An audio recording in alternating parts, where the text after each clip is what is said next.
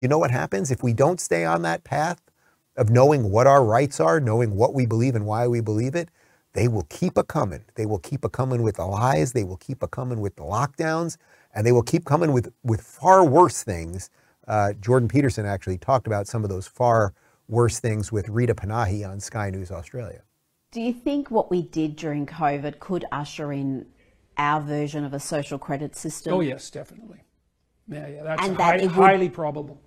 And that it will be accepted by many people because again that They won't even notice. yearning for safety They, they won't notice even.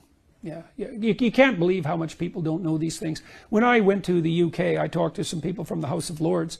This is within the last six months. The most astute of the people sitting in the House of Lords had only become aware of the woke movement in the last 18 months.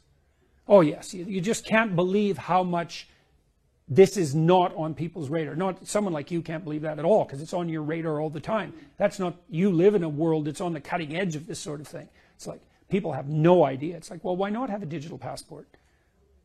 I mean, you know, how convenient. It's like fair enough, and you can understand that.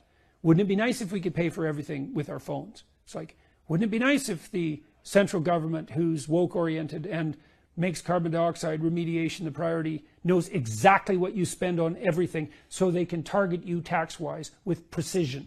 It's like, oh, didn't think about that. It's like, yeah, yeah, you sure didn't. And oh, yes, it's highly probable. It'll be a miracle if we if we escape from that. You can see these signs of this everywhere. You know, when you go through airports now, there's a lot of automated barriers. You show your passport. It's like, well, these are automated barriers.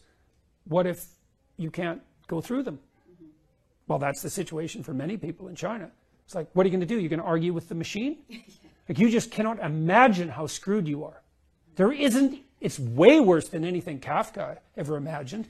Because at least with Kafka, there was bureaucrats faceless though they may have been, they were at least still human.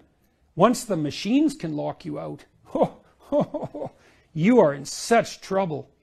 And we're speeding towards that with, uh, with an immense lack of, of care. You see why it's important to be awake? I would say if you watch this show, you're probably an edge case on the front end of this, as he described to Rita, meaning that you you are aware of some of this stuff.